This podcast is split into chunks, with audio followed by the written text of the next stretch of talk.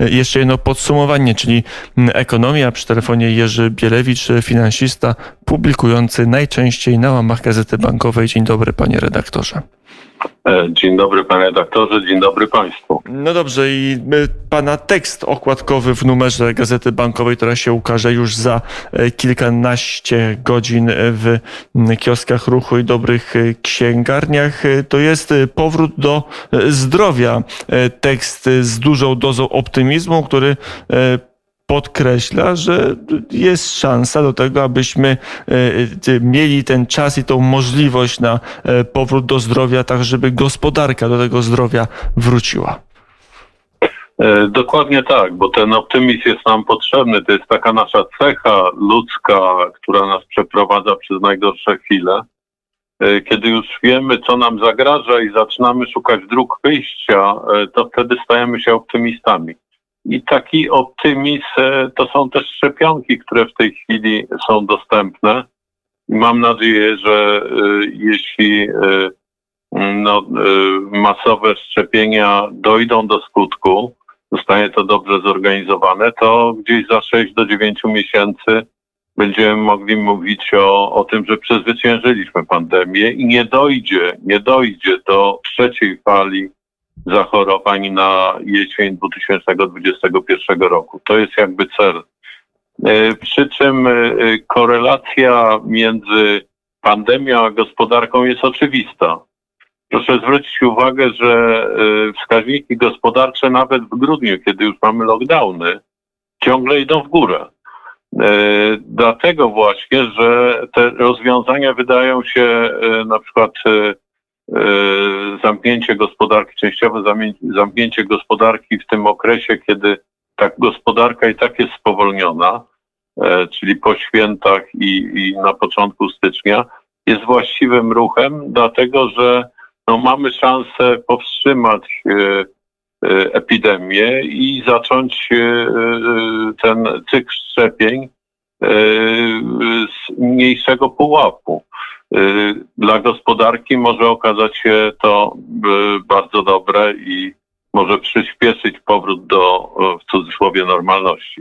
Chociaż wszyscy mówią, że powrotu na rynkach, także na rynku pracy do normalności nie będzie, że wiele z tych rzeczy, któreśmy odkryli jako społeczeństwa w czasie pandemii, jak chociażby tylko kwestia pracy zdalnej, kwestia, że czasami łatwiej jest żyć, kiedy nie trzeba rano wstawać, wsiadać w samochód albo tramwaj, jechać jakiś ileś kilometrów, jakiś czas na dojazd poświęcać, żeby potem przed biurkiem usiąść, skoro wszystko równie dobrze można zrobić z domu, że ta gospodarka po kowidzie no, siłą rzeczy nie wróci do stanu poprzedniego, ba, że ona nie będzie chciała wrócić. To nie jest tak, że teraz trzeba jakoś siłą tą gospodarkę zmieniać, że ona sama naturalnie, same nasze nawyki naturalnie po pandemii będą już inne.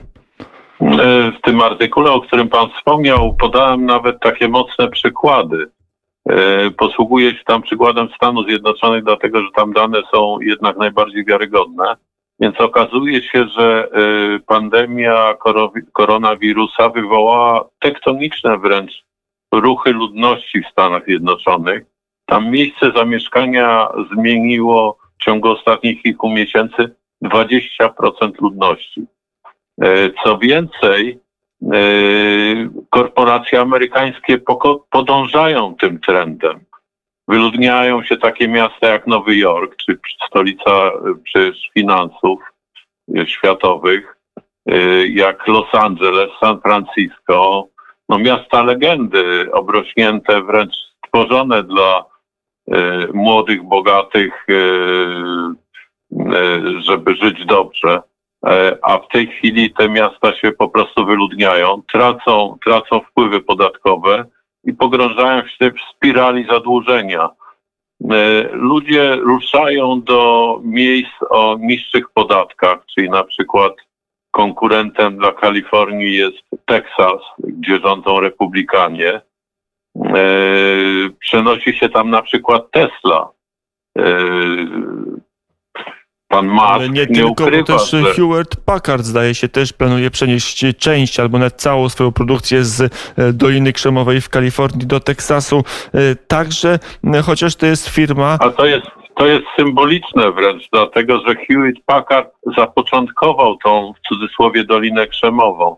On się tam wprowadził w tysiąc dziewięćset trzydziestym ósmym roku i od tego czasu datuje się początek Doliny Krzemowej. Więc ale to nie jest tak, że my o tym dużo mówimy, a to będzie podobnie jak pierwszy lepszy przykład z brzegu, e, kwestia zamachu na World Trade Center. Wtedy również ceny nieruchomości w Nowym Jorku znacząco spadły. Również był lęk, że te wszystkie szklane nie, wieżowce sytuacja... staną się niemodne e, i wszyscy przeniosą się gdzieś indziej do pracy, a tymczasem sytuacja od, jedenastego, zupełnie... od dwa tysiące pierwszego roku wybudowano tych wieżowców setki tysięcy na całym globie zapewne. No ja piszę o deglomeracji wielkich miast, już od kilku miesięcy przewiduję to zjawisko i pojawiły się oczywiście sygnały takie, że przecież mieliśmy już wiele epidemii i te wielkie miasta się pogrążały w nich i wyludniały, a jednak odradzały się. Teraz sytuacja jest zupełnie inna, z prostej przyczyny.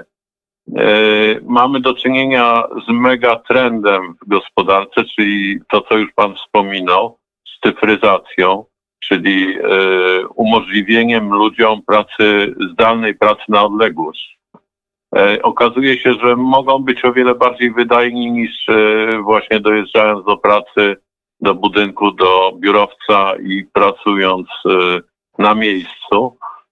I wielkie korporacje się tego nauczyły. Po prostu widzą, że lepiej jest, lepszym pracownikiem jest taki, który sobie wybiera godziny pracy i pracuje z domu, niż taki, który musi na przykład dojechać z Łodzi do Warszawy, a później jeszcze wrócić, a w międzyczasie jest zmęczony i, i mało wydajny, prawda? Więc zmiana, ja sądzę, że ta deglomeracja wielkich miast tym razem właśnie ze względu na zmiany technologiczne, które umożliwiają żyć w cudzysłowie na wsi czy w cudzysłowie w lesie, a jednocześnie mieć to połączenie w cudzysłowie z wielkim światem. No dobrze, to jeszcze, żeby ten rok podsumować, jak on się skończy pod tym względem dla Polski. Spójrzmy na Warszawę, spójrzmy na inne duże miasta. Tam w ostatnich latach nie brakowało nowych inwestycji pod powierzchnie biurowe. W Warszawie właśnie położono kolejną kondygnację na budynku, który już jest wyższy niż Pałac Kultury. To wszystko będzie stało puste po pandemii? No w dużej mierze część pewno tych nieruchomości zostanie przekształcone na nieruchomości mieszkalne, tak sądzę. Natomiast to widać i też w Warszawie, że na przykład ceny najmu idą w dół, więc póki co firmy jeszcze nie rezygnują z najmu powierzchni biurowej. Nie do końca są pewne, jak to będzie w przyszłości. Ale według mnie trend jest już mocno zaznaczony, a zwłaszcza w Stanach Zjednoczonych, a to jest taki papierek lakmusowy światowej gospodarki. Tam jednak wszystko następuje jakby szybciej i, i odpowiedź rynku jest też szybsza.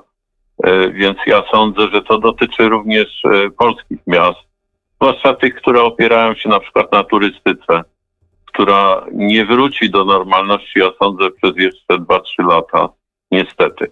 Ale chciałbym być optymistą. Pan mi nie pozwala, drąży, idziemy w kierunku.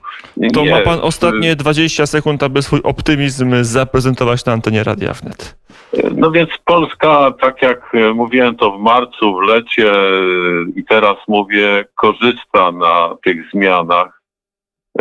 Plan, plan strategiczny ten o, o tym, że chcemy iść w nowe technologie, chcemy być takim centrum logistycznym i handlowym dla Europy Środkowej i Trójmorza, działa. Stąd jesteśmy bardzo atrakcyjnym miejscem na nowe inwestycje.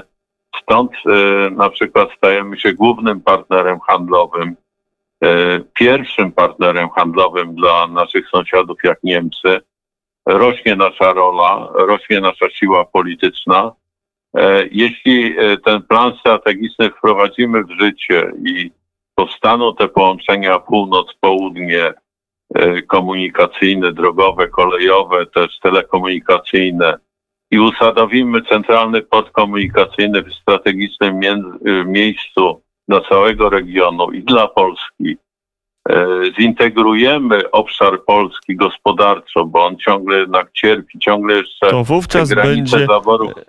Dobrze, że ukradnę puentę panu redaktorowi, bo miało być dwadzieścia sekund, a to było najdłuższe dwadzieścia sekund w historii polskiej radiofonii. Jerzy Bielewicz, finansista, był gościem Popołudnia Wnet. Bardzo serdecznie dziękuję za rozmowę. Dziękuję, dobrego nowego roku.